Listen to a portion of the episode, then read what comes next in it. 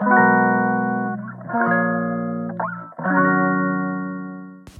い皆さんこんにちは。本日で82回目の放送となります。今日はですねえー、とちょっとこの前も、えー、内容触れた内容なんですけどちょっとツイッターを強めたいなと思っていろいろ調べてみたという話をしたいと思います。えっとまあスタイフ始めて80回ぐらい今ちょっとちょうど取り終わったところなんですけどあんまりなんか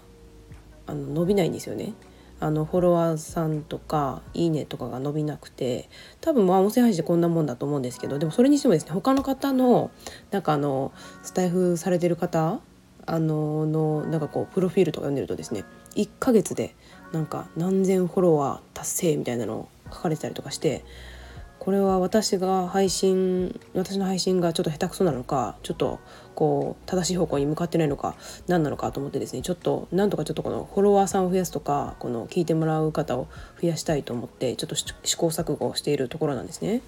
でまああのスタイフの配信を伸ばす、えー、視聴数を伸ばすにはあのライブとかあとコラボとかをやるといいですよというふうに書かれてたんですけどちょっと私まだあのちょっと恥ずかしくてですね ライブとかコラボまだできなさそうなのでちょっとまずは違うところから攻めたいなと思いましてツイッターがね、まあ、まずはいいのかなと思ってちょっとツイッターを頑張っていこうかなと思いました。えーと、私ねツイッター今までちょっとやれてなくてやれてなくてっていうかまあまあ何でもそうなんですけど情報発信あの全然続けられたことなくてであのツイッターもですね何をつぶやけばいいのかちょっとわからないっていうところで結構あの解説したけどあの何もつぶやいてないみたいな感じが結構長かったんですね。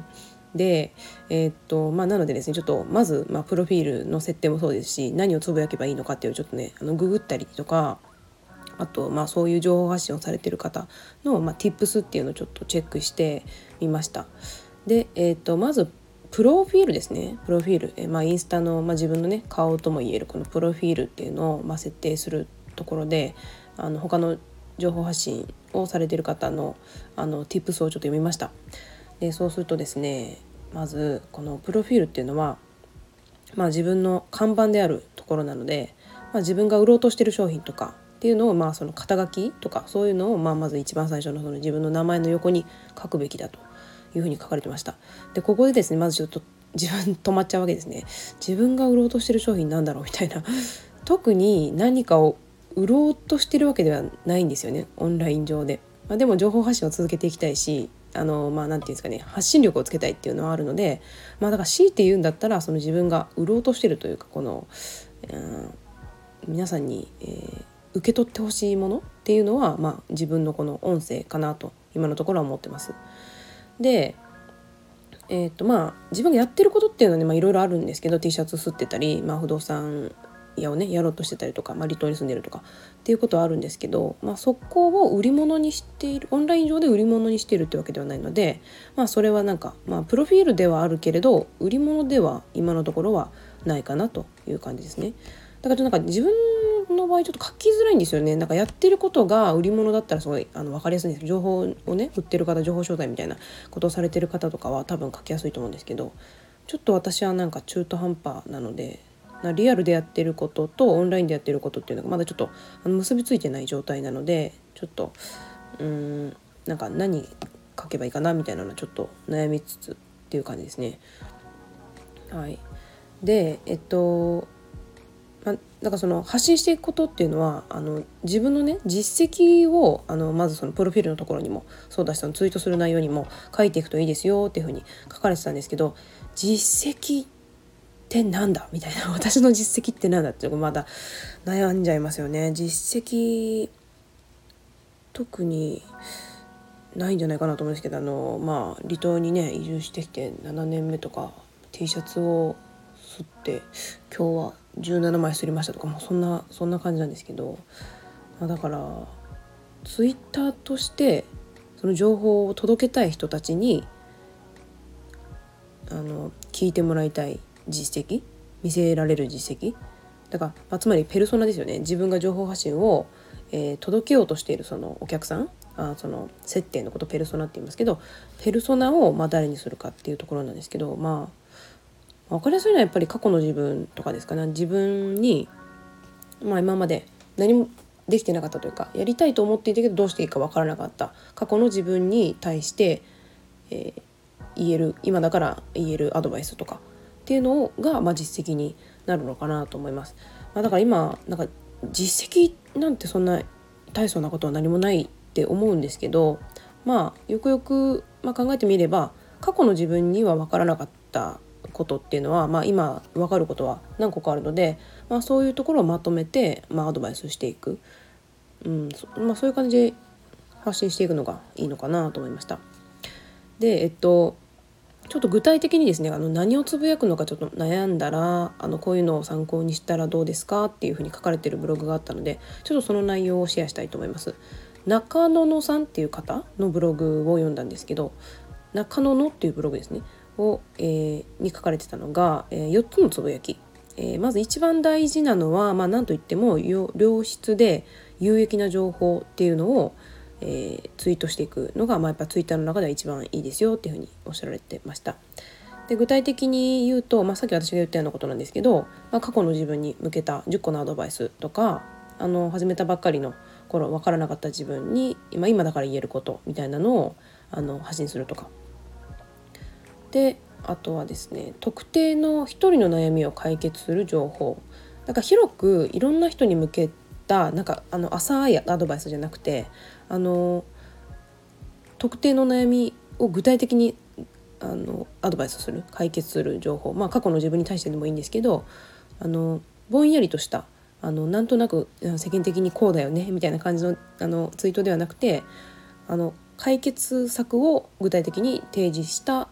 え情報っていうのがいいですよっていうふうに書かれてました。であとは、まあ、さっきも言ったんですけど自分の実績とあとは、え、インフルエンサーの他のインフルエンサーの方のリツイートっていうのも、まあ、たまにね入れるといいですよっていうふうに言ってましたね。で何よりそのツイッターのフォロワー数を増やすにはあのやっぱりツイッターってどんどんどんどんこのいろんな人があのツイートしてるのがどんどん流れていくものなのでインスタとかよりもやっぱはるかに速度が速いじゃないですかあの文字しかないので。であの数ツイートしかしないとどんどんそのあなたのツイッターは埋もれてしまってあの見られないツイートになってしまうので、まあ、1日に、まあ、10ツイートは最低しましょうねというふうに書かれてました。私今までね10ツイートどころか1日に1ツイートもしない日ばかりだったのでこれはちょっと反省であそんなにツイツイートしなきゃいけないんだっていうことを学びましたね。でえっとですねさらに言いますと1日30ツイートくらいするとフォロワーがすごく増えるらしいです。いやでもこれは私にできるのかどうかちょっと自信ないんですけどまあでも発信力をつけるためにはあのやっぱこういう癖づけをしていくとあの、まあ、これはね30ツイートやるって言ってもやみくもにやっぱただ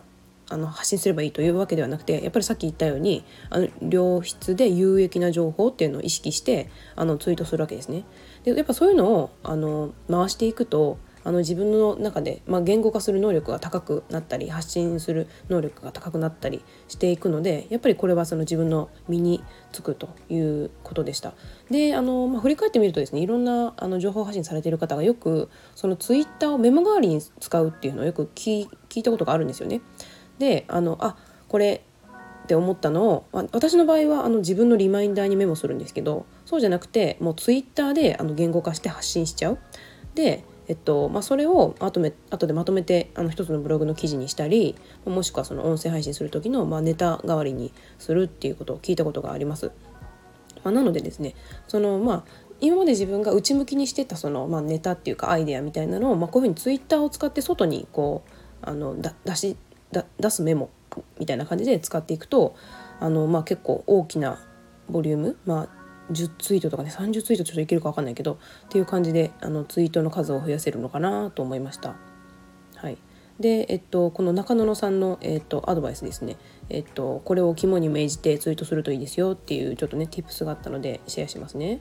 えー、まあ、まずは、まあ、役立つツイートっていうとこですね1つ目。で、えっと、あとそのツイッターだけどツイートってつぶやくって意味だから私一言二言のイメージだったんですけどやっぱねあの枠ギリギリを使って140文字は入るらしいんですけど140文字ギリギリの文字数を使って、まあ、目いっぱいこの